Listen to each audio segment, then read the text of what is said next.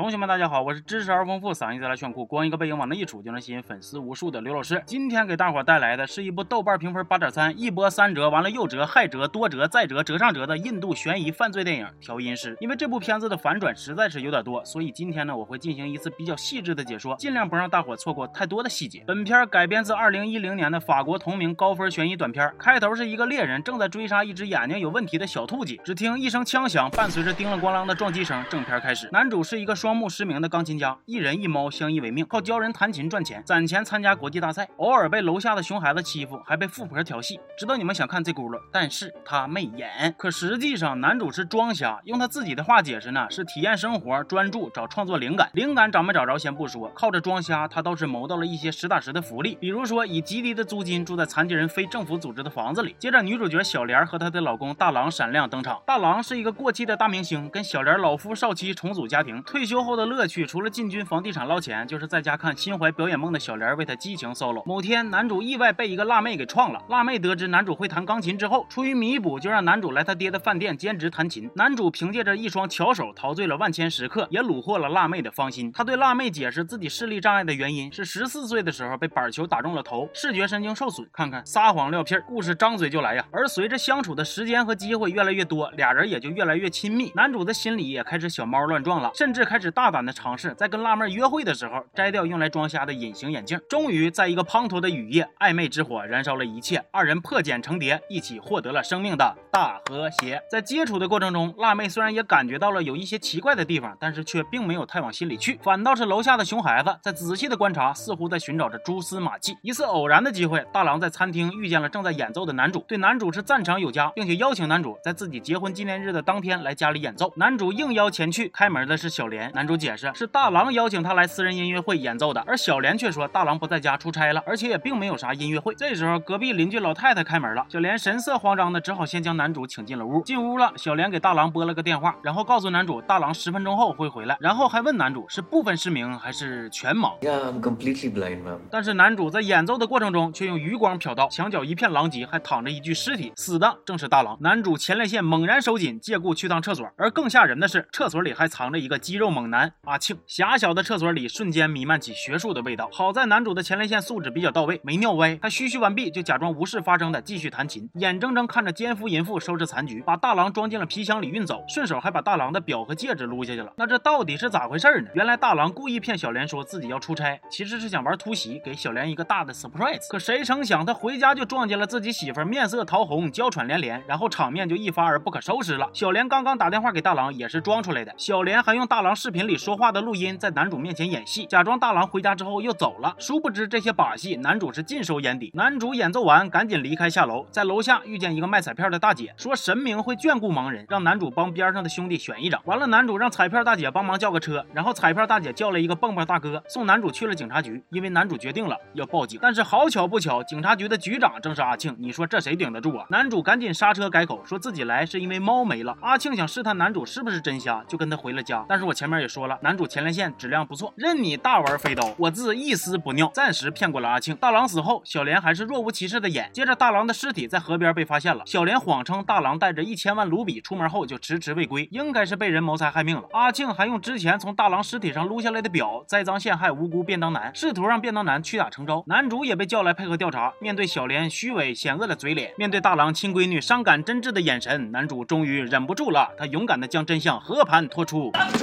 Luca. Promotion का खून किया बॉडी को पैक कर दिया बैग के अंदर उंग- अंगूठी निकली तोड़ दिया टुक करके यार मैं देख सकता हूँ देखो, आंखें देखो मैं भी देख, देख, दिखती है मुझे सबको तो पता नहीं, इन दोनों का सीन चल रहा है इन दोनों को बिल्कुल 那是不可能的。出于自保，他最后还是选择了沉默。但是在大郎的葬礼上，邻居老太站了出来，她向警方举报小莲是骗人的，因为她亲眼看到，在大郎回家之前，家里就已经来了一个壮汉。接着大郎到家，而男主其实是最后一个到的，并且老太表示，如果自己能见到壮汉，一定会再认出来。警局这边也陆续接到匿名举报电话，矛头直指阿 庆，这让阿庆和小莲感到非常的不安。男主出于愧疚，同意教大郎的闺女弹琴，结果到地儿之后，又撞见了小莲把邻居老太太扔下楼的凶杀现场。哎呦我去了，瞅瞅这吸引力，就是你们没错了，替身使者。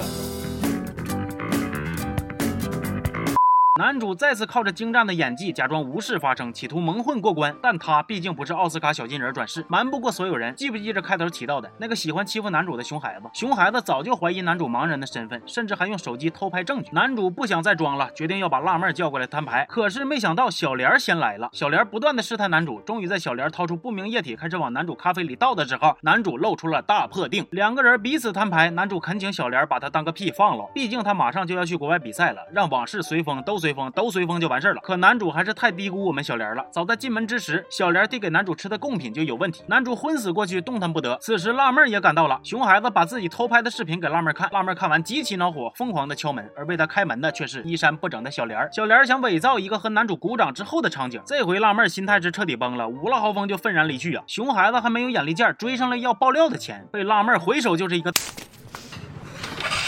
该啊！等男主醒过来，他发现自己眼睛真让小莲给整瞎了。这回他说啥也没人信了。可是阿庆不满意，小莲只是把男主搞瞎，决定亲自动手干掉男主。干的过程不是很顺利，男主拼命的反抗，二人展开了一场紧张激烈的追逐。失了明的男主一头撞在了电线杆子上，倒了。等他再次睁眼，身边多了三个人，一个自称是医生，嘴上说着给他打破伤风，可实际却在抽他的血。另外两个则是之前的彩票大姐和蹦蹦大哥。其实这仨人是合伙搞人体器官非法贩卖的，打算割了他这俩大腰子，多狠！狠呢，人一共就长俩，全让你们包圆了。眼瞅着就要开刀了，男主发现蹊跷，他在麻药上劲之前死命的挣扎，说：“大姐，我向你胳膊上的湿婆神纹身发誓，你放了我，我就给你一千万。”大姐听着这话也有点懵啊，你不是瞎了吗？为啥能知道我纹了身呢？大姐出于玄学的猜测，感觉这个男主啊好像有点东西。虽然我抽烟喝酒纹身杀人，但我是一个好淑女，于是就劝医生不要动手。等男主再醒过来，他凭借记忆准确的说出了彩票大姐和蹦蹦大哥的相貌特征，并且自信满满的表示。你们遇见我就是这辈子赢的终极大奖，这种迷之自信成功唬住了大伙儿他们联手绑架了小莲，伪装成私家侦探，打电话到阿庆家，告诉阿庆的老婆阿庆跟小莲的奸情，还有阿庆杀人的丑事并勒索一千万卢比。这给阿庆老婆气的呀！你个千刀万剐的老瘪犊子呀！每天吃十六个鸡蛋，都用来伺候别人了是不是？老娘今天不打死你，都对不起院子里的老母鸡呀！就在这生死存亡之际，阿庆接到一通警局的电话，说警察发现了小莲的车、包、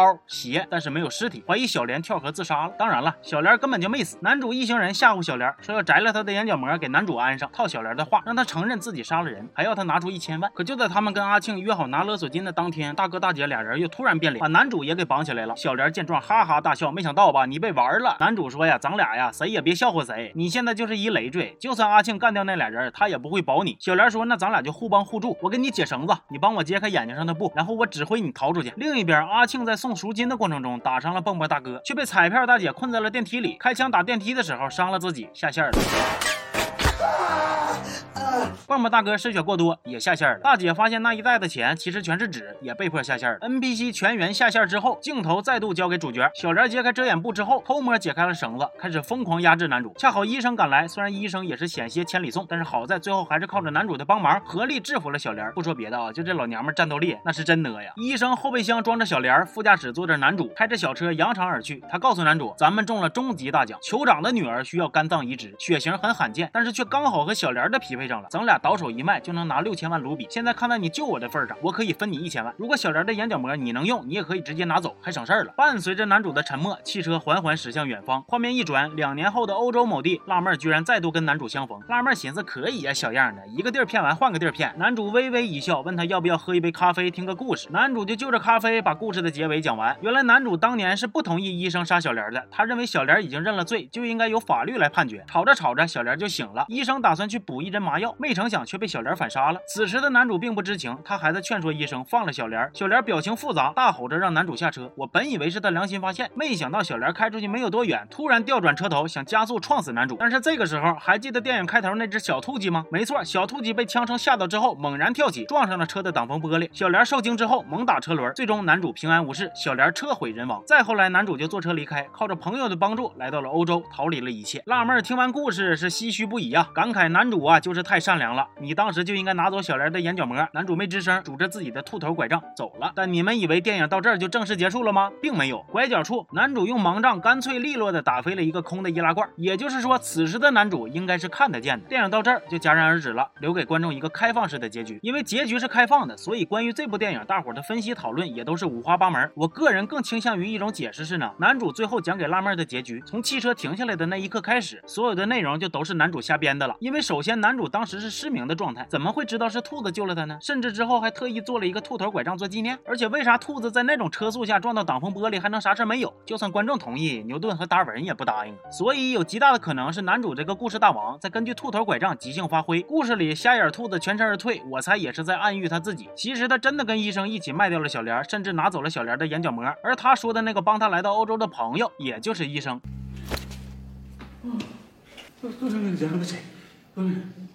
and help you. 再度装瞎，无非也就是希望能够继续靠着残疾人音乐家的身份获得优待，毕竟也不是第一次干这种事儿了。电影里边全员恶人，并没有谁是完美无瑕、全身而退的，甚至连辣妹也逃不过人的劣根性，永远是那么容易在不清楚事实的情况下就被煽动。甚至他最后也觉得男主应该拿走眼角膜，枉费男主为了美化自己还特意编了一个故事。当然了，关于电影，每个人肯定都有自己的感受，以上也只是我个人的推测。欢迎看过电影的同学们在评论区尽情讨论。我认为这部电影是一部相当不错的悬疑片，即使听通过解说，我也推荐大家自己去。看原片感受一下，毕竟解说的时间有限，很多细节都值得再仔细的推敲和琢磨。行，这期就说到这儿了，我是刘老师，咱们下期见。